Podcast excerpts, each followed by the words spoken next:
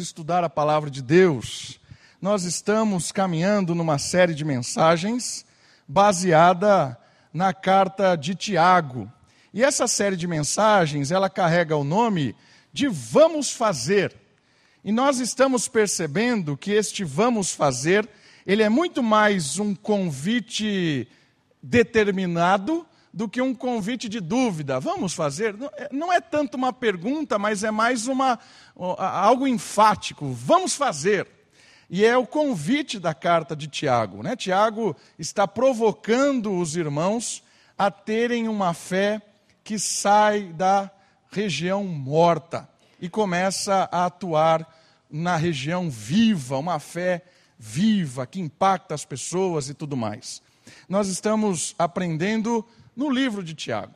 Semana passada nós falamos a respeito da sabedoria.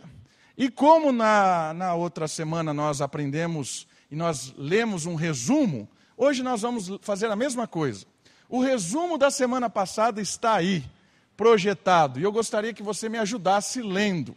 Vamos lá? Todo mundo lendo a, o resumo da nossa pregação de Tiago 1, de 5 a 8. Vamos lá? 1, 2, 3, vai!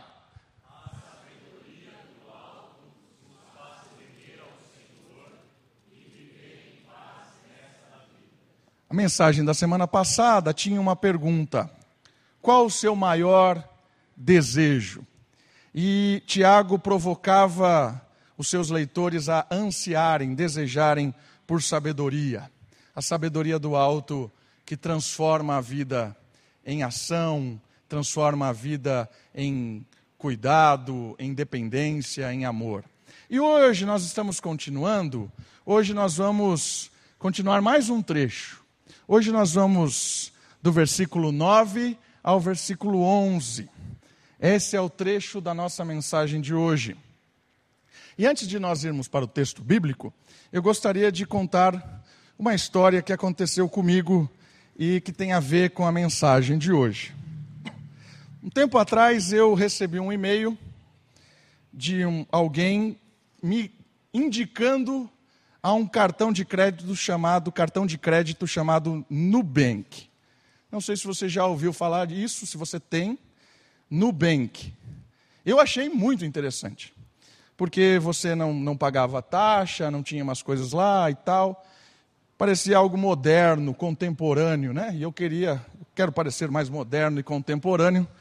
Eu fui atrás de saber mais sobre esse cartão de crédito chamado Nubank. E aí tem o site, você preenche os seus dados para que você possa receber o cartão e poder utilizar desse cartão de crédito. Eu preenchi os dados e tudo mais, coloquei lá minhas informações, meu CPF, onde eu moro, né, digital, tudo lá que eles pediram e fiquei esperando o cartão. Depois de um tempo, eu recebi uma mensagem dizendo assim: Infelizmente, você não pode ter um dos nossos cartões, porque você não se enquadra, não sei, em alguma coisa assim. Aí eu falei: caramba, eu queria ser moderno e agora. Né? Mas eu fiquei na dúvida: por que, que eu não me enquadro? Por que, que eu não posso ter esse cartão? E aí eu comecei a pesquisar. Qual é o critério que se avalia para dizer se eu posso ou não ter esse cartão? E aí eu descobri, olha o que eu descobri, que o nosso CPF tem um negócio chamado score. Já tinha ouvido falar disso? Score do CPF? O score do CPF é a maneira do mercado avaliar você.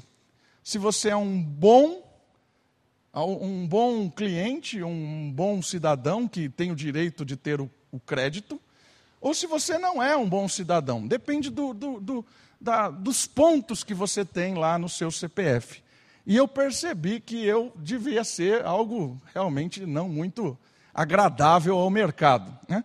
porque fui recusado, o meu score deve ser uma porcaria. E a mensagem de hoje tem a ver com como as pessoas nos interpretam, como as pessoas nos definem. E a mensagem de hoje tem a ver com superando a riqueza e a pobreza. Por que superando? Porque muitas vezes nós somos avaliados pelo que nós temos. Nós somos avaliados, nós somos considerados como pessoas boas ou más, pessoas dignas de serem chamadas de doutor ou não, pessoas dignas de ter algo ou não ter, baseado naquilo que você tem. E Tiago, essa noite, vai nos propor uma questão bem profunda a respeito de superar isso. Superar a, que a questão da riqueza e a questão da pobreza. E ele vai dar dicas de como nós podemos superar isso. Então, se você tem a sua Bíblia, eu quero ler dos versículos 9 até o versículo 11. Três versículos de Tiago. Diz assim a palavra de Deus: Mas o irmão de condição humilde, é a pessoa simples, pessoa mais pobre, deve gloriar-se, deve ter uma consideração elevada, deve se considerar na sua alta posição. E o rico na sua humilhação, porque passará como a flor silvestre. Pois o sol se, se levanta em seu ardor e seca a relva. Então a sua flor cai e a sua beleza desaparece. Assim também o rico murchará em seus caminhos. Tiago nos aconselha a superar riqueza e pobreza de uma forma muito interessante, porque ele começa falando de como superar essa questão, talvez humilde, pobre, talvez abatido, né? uma, uma questão de situação financeira, vamos dizer assim. E Tiago vai dizer para que nós superemos isso, nós precisamos fazer o quê? Olhar o que de fato é digno, o que nos faz dignos. A maneira de superar a pobreza é observar o que nos faz dignos, o que nos faz, nos torna em alta posição, o que realmente é proprietário de propriedade de ser considerado, vamos dizer assim.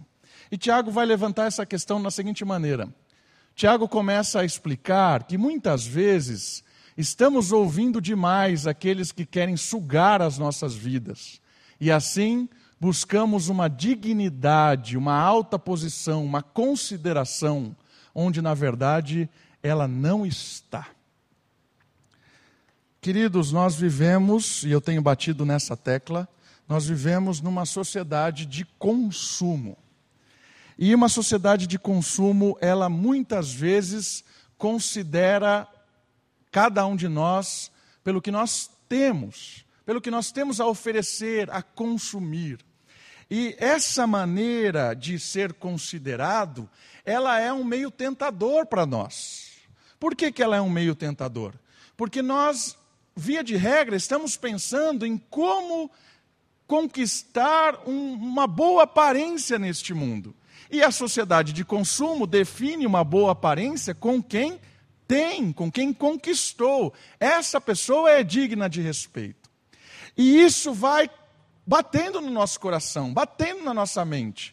De uma forma que quando eu me cadastro num banco para receber um cartão de crédito, nem é um banco, e, e eu disse não, eu fiquei extremamente decepcionado.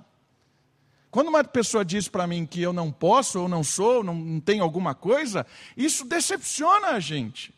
E isso, às vezes, gera no nosso coração um desejo de provar para aquele que eu realmente sou capaz. Né? Aquilo enfurece, às vezes, não, vou ligar lá, vou mostrar que eu tenho dinheiro, vou mostrar o meu olerite, vou não sei o quê. Eu quero dizer que eu posso ter essa porcaria desse cartão de crédito. Às vezes, as situações do nosso dia a dia, eles nos impulsionam a começar a desejar, a mostrar para as pessoas que nós também somos dignos quando eles dizem que nós não somos. E a mídia social tem nos cutucado para isso.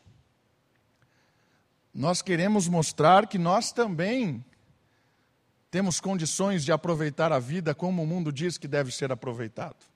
Então, às vezes, nós usamos as nossas mídias sociais para mostrar uma realidade de como nós somos benquistos neste mundo, como nós somos pessoas que conquistamos as coisas e temos as coisas porque a sociedade considera, respeita e até ouve, medindo por meio daquilo que nós temos. E Tiago está dizendo uma coisa muito interessante. Nós precisamos superar isso. Nós precisamos olhar para aquilo que realmente é digno. E ele dá algumas considerações de como olhar de como observar essa condição humilde de uma maneira positiva e não de uma maneira negativa. Olhar essa condição humilde e reconhecer o que de fato é glorioso nela.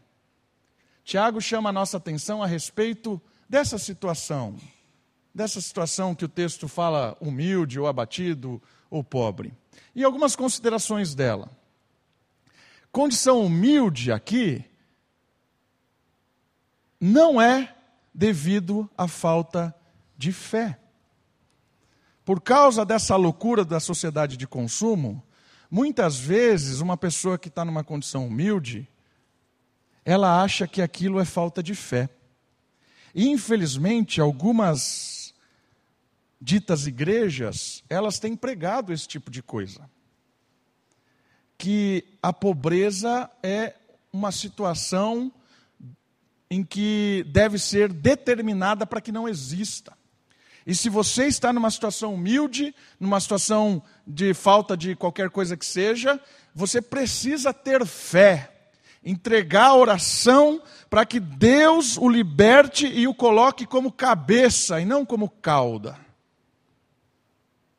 E aí as pessoas até sentem-se pressionadas, porque se você está numa situação humilde, é falta de fé, Deus não está te abençoando, Deus tem alguma coisa contra você. Não é verdade isso. Isso é falso, irmãos. Tiago está dizendo que essa condição é uma condição em que nós precisamos perceber a dignidade dela. Precisamos reconhecer que há algo superior à, à, à realidade da riqueza ou da pobreza.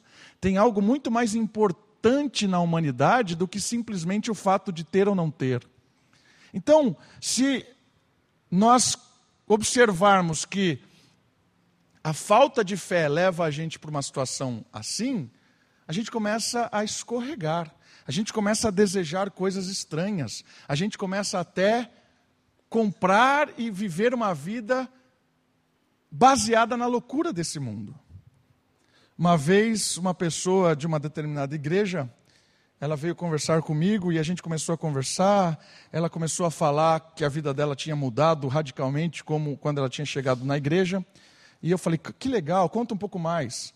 E ela falou: Poxa, quando eu cheguei na igreja, minha situação financeira melhorou, aprendi, cresci não sei o quê. Hoje eu tenho dois, três carros e não sei o quê.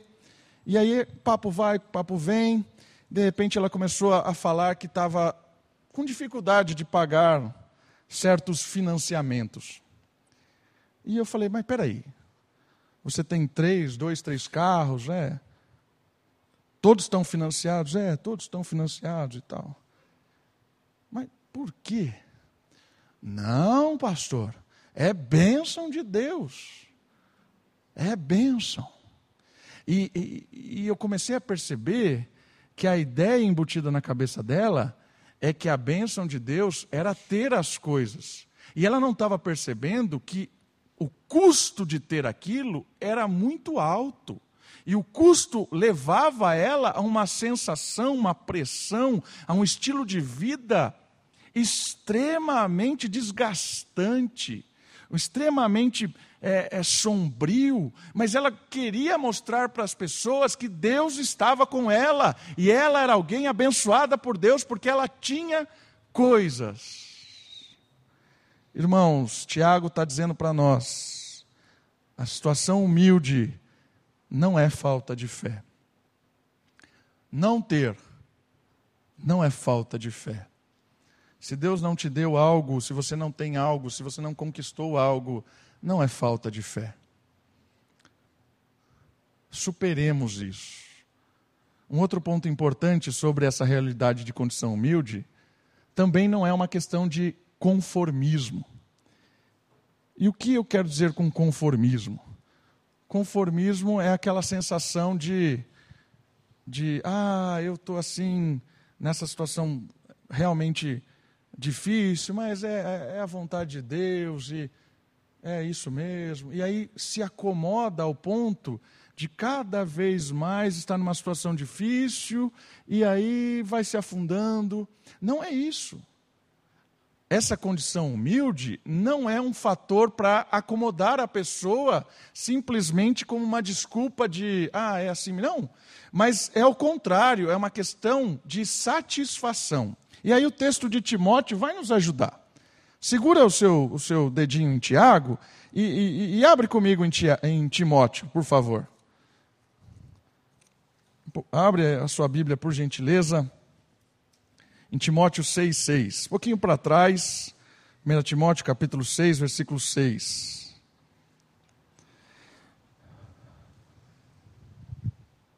Olha só o que Timóteo é orientado por Paulo aqui. De fato, a piedade, acompanhada de satisfação, é grande fonte de lucro porque nada trouxemos para este mundo e daqui nada podemos levar. Por isso devemos estar satisfeitos se tivermos alimento e roupa. Mas os que querem ficar ricos caem em tentação, em armadilhas e em muitos desejos loucos e nocivos que afundam os homens na ruína e na desgraça. Porque o amor ao dinheiro é a raiz de todos os males, e por causa dessa cobiça, alguns se desviaram da fé e se torturaram com muitas dores. O que Timóteo está nos ajudando a pensar aqui, junto com Tiago? A ideia não é de conformismo, mas é de satisfação. Não é errado você querer crescer no trabalho, por exemplo. Não é errado você querer almejar algo mais, desenvolver a sua carreira. Isso não é o problema. O problema é ser insatisfeito inconformado com aquilo e vira murmuração, e aí a sua vida vira um correr atrás da cenoura. Lembra daquela ilustração, a cenoura amarrada aqui, e você começa a correr atrás da cenoura e nunca vai pegar a cenoura. Porque alguém insatisfeito hoje será sempre insatisfeito. Sempre. Se você hoje não desfruta com satisfação, com alegria, a situação que você tem dada por, teu, por Deus neste momento, se você não tem satisfação e alegria, você nunca terá. Saiba disso. Se você não se alegra, se eu não me alegro com as coisas que Deus me dá hoje, se eu não tenho prazer com a minha família no que eu tenho hoje, eu nunca terei. Porque o segredo não está nas coisas, o segredo está em Deus. Ele quem nos satisfaz. É Ele quem cuida de nós, é Ele quem está presente na nossa vida.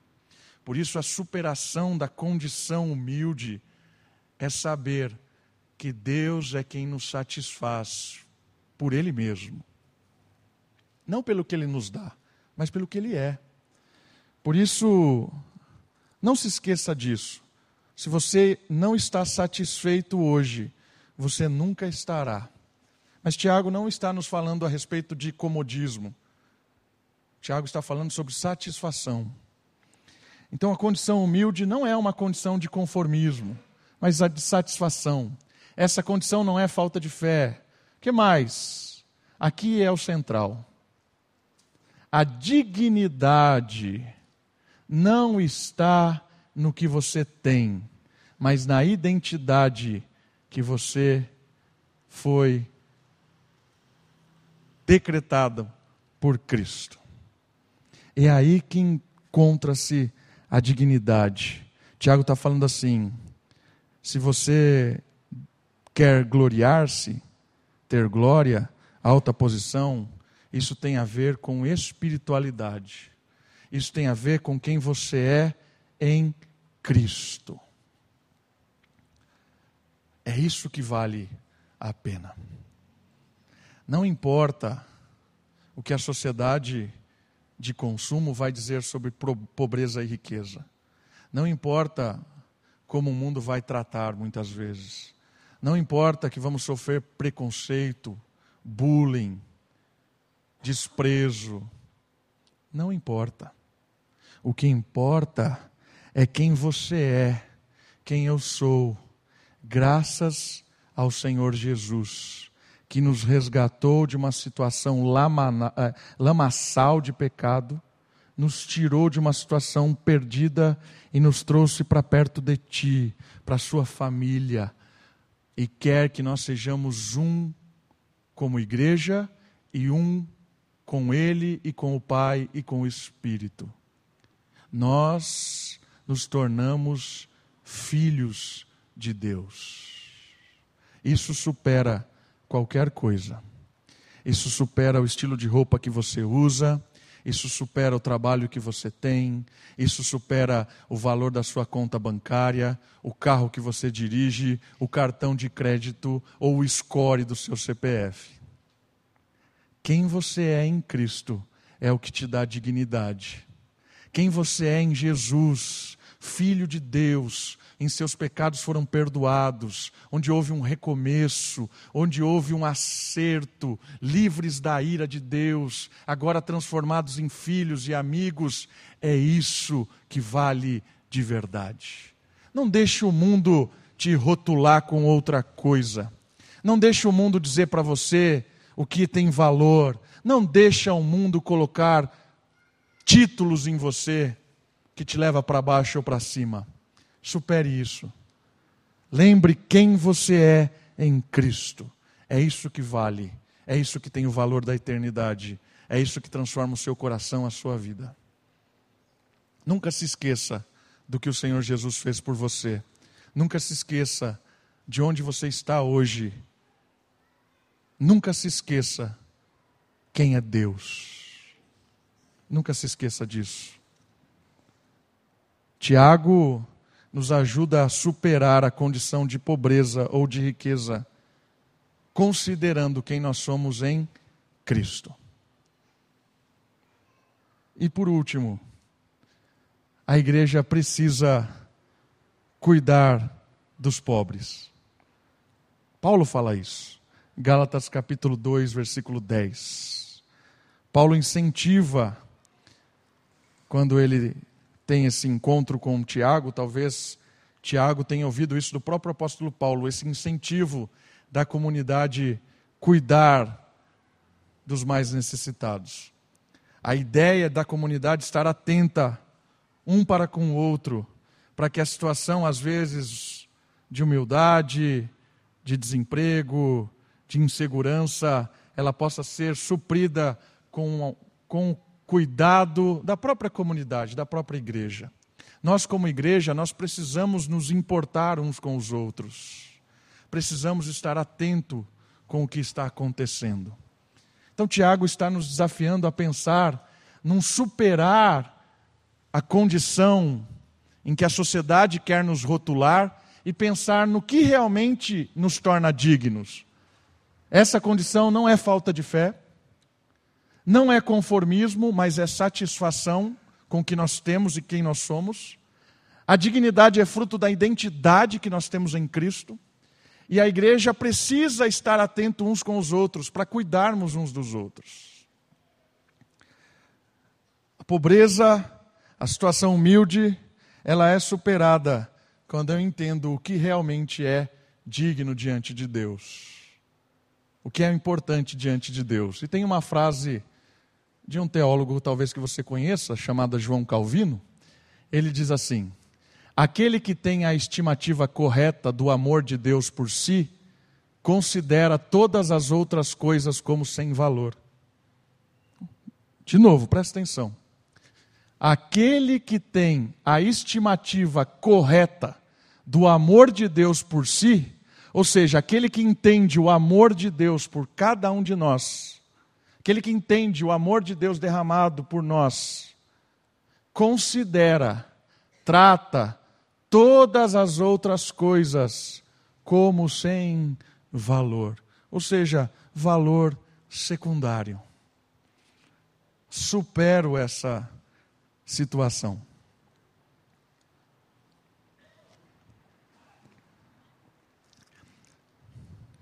Primeiro conselho de Tiago para superar pobreza e riqueza é avaliarmos o que de fato é digno em nós, o que de fato é importante para Deus.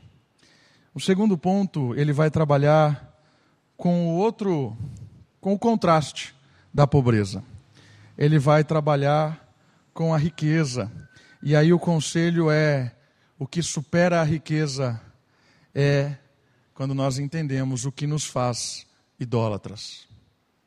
Superamos a pobreza quando entendemos o que nos faz digno. E superamos a riqueza quando entendemos o que nos faz idólatras. Algumas informações importantes para nós aqui. Talvez esses pobres aqui não se enquadrem em nenhum de nós aqui. Na verdade, talvez todos nós aqui se encaixemos nos ricos. Sabia? Porque os pobres aqui, ó, não tinham uma camisa como essa para usar, não tinha uma calça como essa. Os pobres não estavam sentados nos bancos que vocês estão sentados. Os pobres não tinham trabalho para ir amanhã que vocês vão. Mas aqui no Brasil todo mundo acha que é pobre. Todos nós achamos que nós somos pobres. Mas olha que interessante, talvez nenhum de nós, talvez, eu acho que eu tenho quase certeza de afirmar isso, nenhum de nós nos encaixamos nos pobres aqui. Porque a situação desses irmãos aqui, queridos, era uma situação terrível. Era uma situação de desprezo em absoluto. Era uma situação de miséria, muitas vezes, de perseguição. Uma situação terrível. Mas a gente gosta normalmente de nos aproximar dos pobres, né? Mas eu quero dizer para você que talvez nós não estamos nesse lado dos pobres aqui. Talvez todos nós nos enquadremos ao que Tiago vai falar para os ricos. Isso é interessante de perceber. Então, vamos dar uma olhada nessa questão da idolatria que faz superar a riqueza. Olha só, o rico tem sempre a tentação de olhar para a sua riqueza de forma equivocada. Por isso, Tiago adverte crentes e descrentes. E essa advertência de Tiago aqui, quando ele fala dos ricos, ele está falando tanto para crentes como para descrentes, que têm essa situação de riqueza, de bens sobre o que de fato é preciso ser feito. Tiago vai fazer algumas observações. E aí, Tiago fala o seguinte: o que nos faz superar a riqueza de não sermos idólatras é a situação de humilhação. Né? Ele fala isso logo de cara no começo do versículo do contraste, né? E o rico, versículo 10, gloria-se na sua humilhação. A glória do rico está na sua humilhação. O que isso quer dizer? O que isso tem a ver com idolatria? Porque normalmente o rico, quem tem posses, e lembra, talvez todos nós aqui estamos nessa área. Talvez nós não somos os pobres de Tiago, nós somos os ricos. O rico tende a se gloriar naquilo que ele tem. E isso que ele tem se torna um ídolo. E o que é um ídolo? Um ídolo não é quando você ajoelha e fica adorando uma estátua. Não é isso. Um ídolo é aquilo que tira os seus medos. Ídolo é aquilo que tira os seus medos. Você tem conta para pagar amanhã? Se você não tem dinheiro, você está com medo das contas. Se você tem dinheiro, você não está nem aí para as contas. Às vezes a gente não tem medo do dia a dia porque a gente acha que o que garante a minha segurança de pagar as contas amanhã é o dinheiro que eu tenho no banco. Então, o dinheiro que eu tenho no banco tira o meu medo e me dá segurança que eu vou pagar todas as minhas contas essa semana. Então, eu estou tranquilo. Eu estou de paz. Não preciso orar para pagar as contas. Não preciso. Está lá, fruto do meu trabalho. Legal. Eu nem oro, por quê? Porque eu não tenho medo das contas. Porque eu tenho o real pagador das contas, que é o meu dinheiro. Tirou o meu medo. Agora inverte a situação. Você tem um monte de conta para pagar essa semana. Você não tem como pagar. O que acontece? Tira a sua paz. Começa a orar, pede para os irmãos orar por você. Ai, Deus, não sei o quê fica desesperado. A pergunta é: pergunta é, em quem eu e você estamos confiando? No dinheiro que está tirando medo ou em Deus? Percebeu como nós nos tornamos idólatras sutilmente? Eu não tenho medo quando eu tenho um bom plano de saúde de ter que enfrentar o SUS. Não tenho medo estou seguro. Percebeu que os ídolos da nossa era tira o medo, tira a insegurança, se torna o nosso Deus. E quando eu fico com medo, eu uso Deus para me dar o ídolo. Deus me dá um jeito de resolver isso. Deus paga a minha conta. Deus cura o meu filho. Deus me dá o meu ídolo de volta. Cara, isso dói meu coração. Porque nós somos idólatras o tempo todo. E agimos com Deus como se Ele fosse o nosso servo para continuarmos adorando os nossos ídolos. Percebeu como isso é sério? Quando o Tiago fala assim, nós precisamos superar a situação de riqueza e pobreza, nos humilhando nos humilhando. Ele está dizendo para nós assim: você quer entender o que é que vai fazer você parar de ser um idólatra? É entender que quem sustenta a sua vida é Deus. Quem cuida do seu filho é Deus. Quem cuida da sua esposa é Deus. Quem cuida do seu futuro é Deus e não nenhum ídolo. Nós precisamos nos humilhar e entender que isso não vale de nada. Todas essas coisas são ilusórias. É Deus quem cuida. Se eu não me humilhar e parar de idolatrar as coisas, eu acabo me afastando de Deus e vivo uma vida extremamente desesperada. O texto nos desafia a nos humilhar e não depender de coisas, mas sim confiar no Senhor. Confiar no Senhor. E aí tem as duas dimensões que eu disse, né? Para o ímpio, se o rico não abrir mão da sua riqueza para servir a Deus, não poderá entrar no reino de Deus. E o texto de Mateus, lembra desse texto de Mateus 19, 24? É a história do jovem rico. E no final da história do jovem rico, ele termina dizendo aquela ilustração que é mais fácil passar lá o camelo né, pelo buraquinho da agulha do que um rico entrar no reino dos céus. É mais fácil passar um camelo pelo fio da agulha do que o rico entrar no reino dos céus, né? É óbvio que agulha pode ser agulha, pode ser um buraco no muro. Pouco importa o que você acha que é agulha ali nesse texto, mas o importante da ilustração de Cristo é que é mais fácil uma coisa impossível de acontecer do que o rico se humilhar e abrir mão das suas riquezas e confiar em Deus. O jovem rico foi isso. Jesus olhou para ele, o texto diz assim: Jesus o amou profundamente, Deus amou aquele rapaz, Deus homem, e fez um convite para ele. Qual é o convite?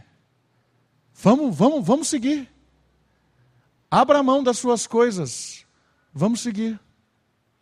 E o jovem foi embora triste, chorando, porque era dono de muitas propriedades. Então,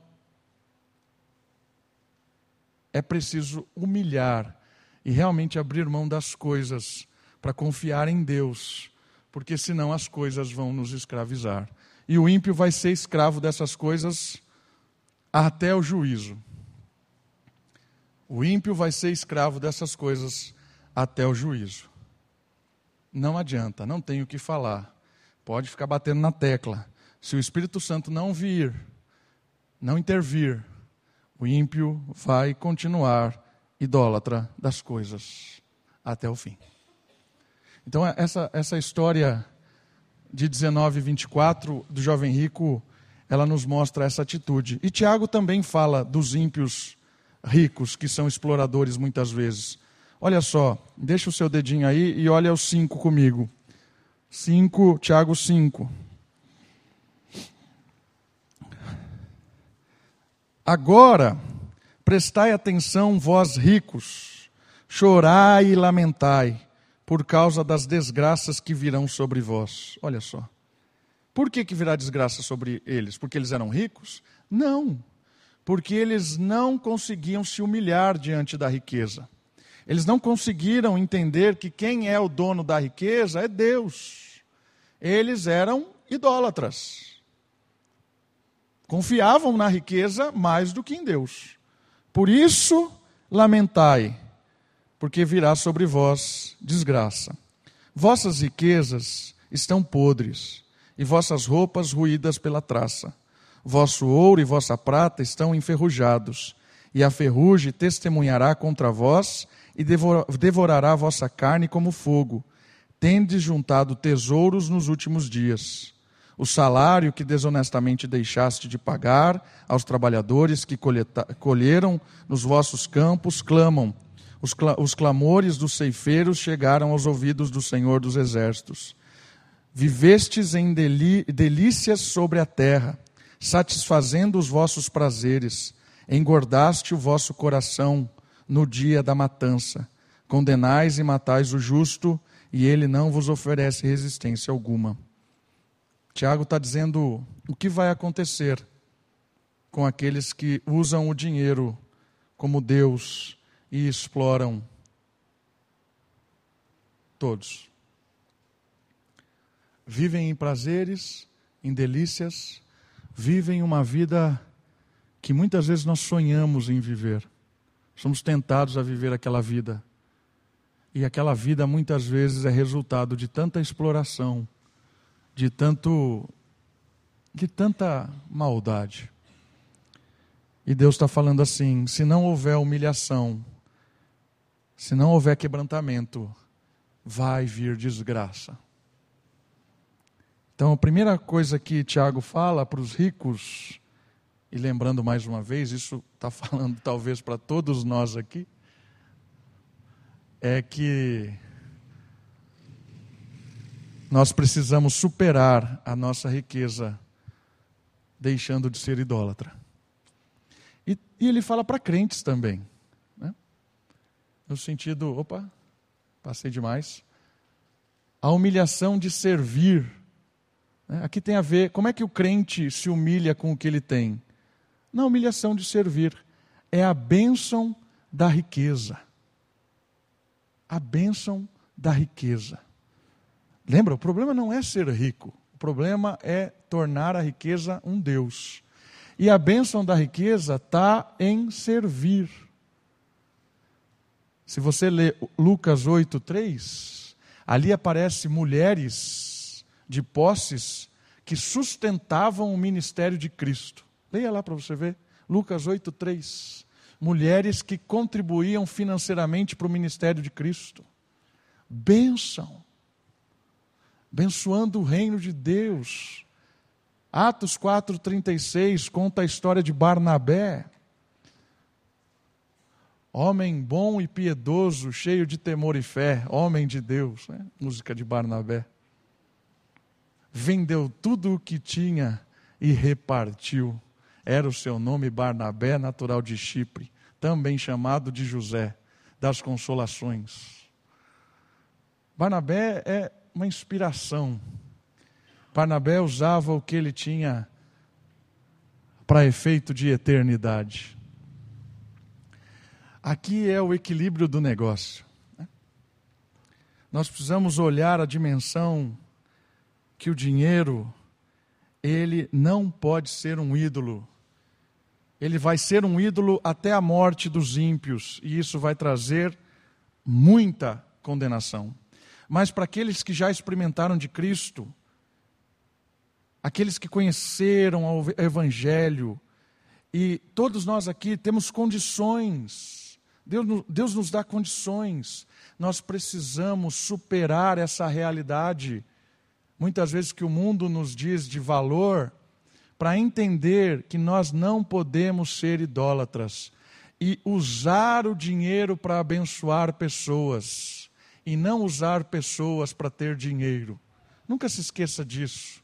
Use o dinheiro para abençoar pessoas. Nunca use pessoas para conquistar dinheiro. Isso faz com que a gente supere a nossa realidade, talvez de idolatria. Eu queria dar essa ênfase. Talvez os ricos aqui sejam todos nós. A gente gosta de se associar com o pobre, mas aqui eu acho que o pobre não tem nada a ver com nenhum de nós aqui. Mas o rico aqui tem a ver com a gente, com a nossa situação que nós vivemos hoje, que é uma situação confortável, boa. Uma situação boa, graças a Deus por isso. O problema não está no dinheiro, o problema não está em uma situação boa, agradável. Não é esse o problema. O problema é a idolatria disso. E às vezes não usar dessas coisas para abençoar pessoas. Esse é o problema. E aí vem uma frase que eu achei muito legal do Robertson. A cruz de Cristo eleva o pobre e abate o rico. É a grande niveladora da humanidade. Olha que interessante. Supera a pobreza e a riqueza supera isso nivelando pela cruz de Cristo. O de situação humilde, ele supera a sua situação porque reconhece quem ele é em Cristo. E o rico também supera a sua idolatria porque também reconhece quem ele é em Cristo. O que dá dignidade ao ser humano é quem ele é em Cristo. E não o que o mundo diz que você e eu somos é o que a cruz de Cristo nos tornou filhos de Deus, quando cremos naquilo que o Senhor Jesus fez por nós. E o texto termina com uma última superação. O versículo começa no final do 10, porque passará como a flor silvestre. E o versículo 11: Pois o sol se levanta em seu ardor e seca a relva, então sua flor cai e sua beleza desaparece assim também o rico murchará em seus caminhos. A superação acontece quando nós também entendemos que o tempo nos faz breves. Aqui o sinônimo de tempo é sol. O sol faz com que a flor silvestre seja breve. Ela nasce no campo ou nasce no deserto e ela dura pouco tempo, porque o sol já a leva. Essa é a nossa história, esse é o nosso caminho aqui. A nossa vida é tão rápida, a nossa beleza é tão passageira, a nossa, a nossa estadia aqui é tão breve. Passa como que um piscar de olhos aquilo que Salomão descreve no livro de Eclesiastes como vaidade, E vaidade ali tem um aspecto de durabilidade. Vaidade poderia ser traduzido como bolha de sabão. Essa é a nossa vida, como uma bolha de sabão. Linda. Olha que linda. Cadê? Sou eu, é vocês. Bolhas de sabão que passam tão rápido e logo somem. Por isso a gente precisa superar essa questão da pobreza e da riqueza, percebendo o quão breve nós somos aqui, o quão breve nós estamos nesta realidade, nesse momento histórico. Isso nos faz pensar: a vida é algo passageiro, como a flor da erva, a beleza que dura tão pouco. Por isso, há duas maneiras de se viver: para si ou para Deus. Aqueles que vivem para si recebem hoje mesmo a sua recompensa, mas aqueles que abrem mão do hoje herdam o que é eterno. E o texto termina com: murchará em seus caminhos. Embora ser rico não seja pecado, querer ser rico é. É aquilo que nós lemos em Timóteo. Vive uma vida buscando aquilo que é fonte de idolatria, assim como viver confiando em sua riqueza. Uma certeza desta vida é que caixão não tem gaveta.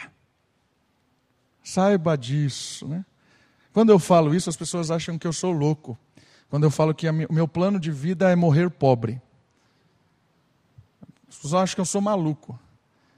O meu plano de vida é morrer pobre. Quando eu for enterrado, eu quero deixar que as pessoas se virem para pagar o que eu meu enterro. Vou deixar nem nada para pagar. Acabar com tudo. Tudo. Sofia já sabe disso. O que eu vou deixar para ela é o legado de conhecer ao Senhor. Isso basta. Vou gastar tudo com sabedoria de Deus para abençoar pessoas.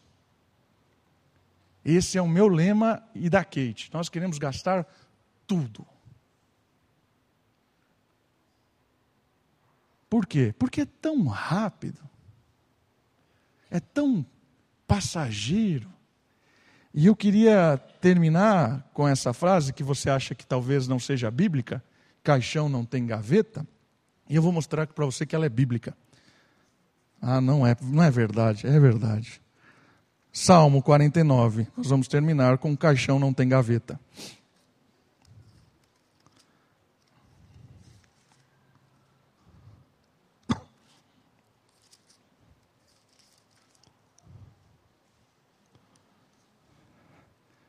Quarenta e nove, dezesseis e dezessete.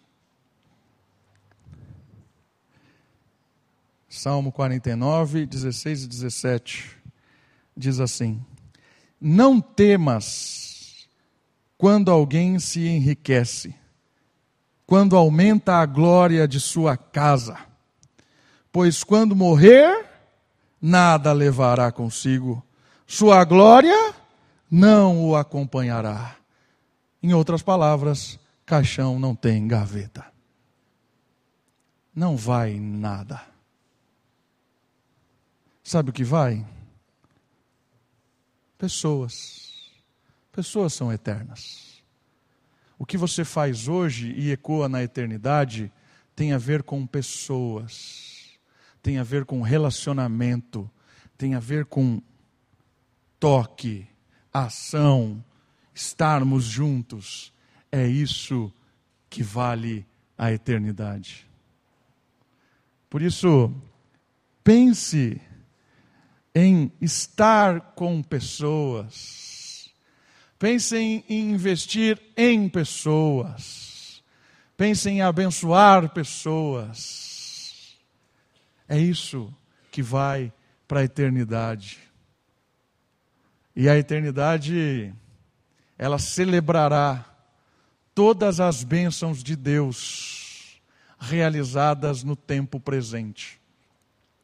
Eu creio que quando nós sentarmos na mesa do Cordeiro para celebrarmos a ceia no reino do Pai, que Jesus anunciou, nós sentaremos à mesa e contaremos histórias. Porque mesa é lugar de histórias. Nós vamos cear com o Senhor, sentaremos numa mesa imensa, com pessoas crentes de todas as épocas, de todos os momentos, salvos pelo Cordeiro, com corpo glorificado para viver eternamente, sentados para celebrar a vitória do Cordeiro e cear, comer. E a mesa é o lugar de boas conversas. E aí, nesse momento, nós vamos contar as histórias que podemos levar para a mesa do Cordeiro. Que história você vai contar para a pessoa que está do seu lado na mesa do Cordeiro? Quais são as histórias que Deus está promovendo na sua vida hoje? Que na mesa do Cordeiro nós vamos comer, você vai contar para a pessoa que está do lado, vai olhar para o Cordeiro e vai agradecer a Deus por aquilo que ele fez hoje na sua vida, abençoando pessoas. Que história você tem para contar na mesa do Cordeiro? Que história eu tenho para contar na mesa do Cordeiro? Hoje, talvez essa história da mesa do Cordeiro não faça sentido nenhum nas mesas de churrasco de final de semana.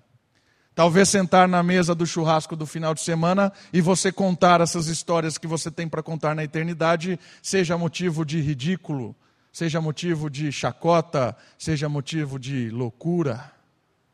Sério que você está fazendo isso? Sério que você está fazendo isso? Talvez não seja a mesa propícia para você contar essas histórias. Talvez as mesas que você tem frequentado não estão preparadas para as histórias que você tem para contar. Mas se as histórias que eu e você temos contado têm feito as mesas que nós frequentarmos, frequentamos vibrar, talvez as suas histórias não façam o mínimo sentido na mesa do Cordeiro. Talvez essas histórias que nós temos contado nos ambientes que nós temos frequentados, que fazem as pessoas levantarem e nos aplaudirem, talvez não façam o mínimo sentido na mesa do Cordeiro. Eu queria terminar o culto de hoje, a mensagem de hoje, desafiando você e a mim a pensar: que história você tem para contar na mesa do Cordeiro?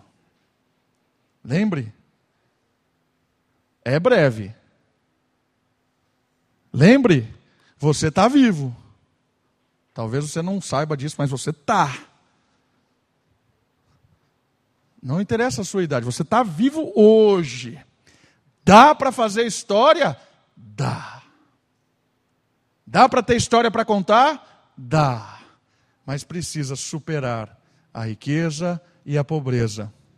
Com o quê? Com a dignidade que está em quem nós somos em Cristo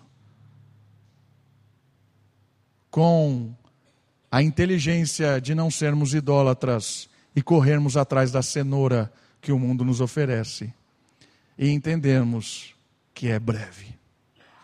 Vamos orar? Baixe sua cabeça, feche os seus olhos, ore ao Senhor, que Ele nos ajude a superar a riqueza e a pobreza com as respostas certas do alto.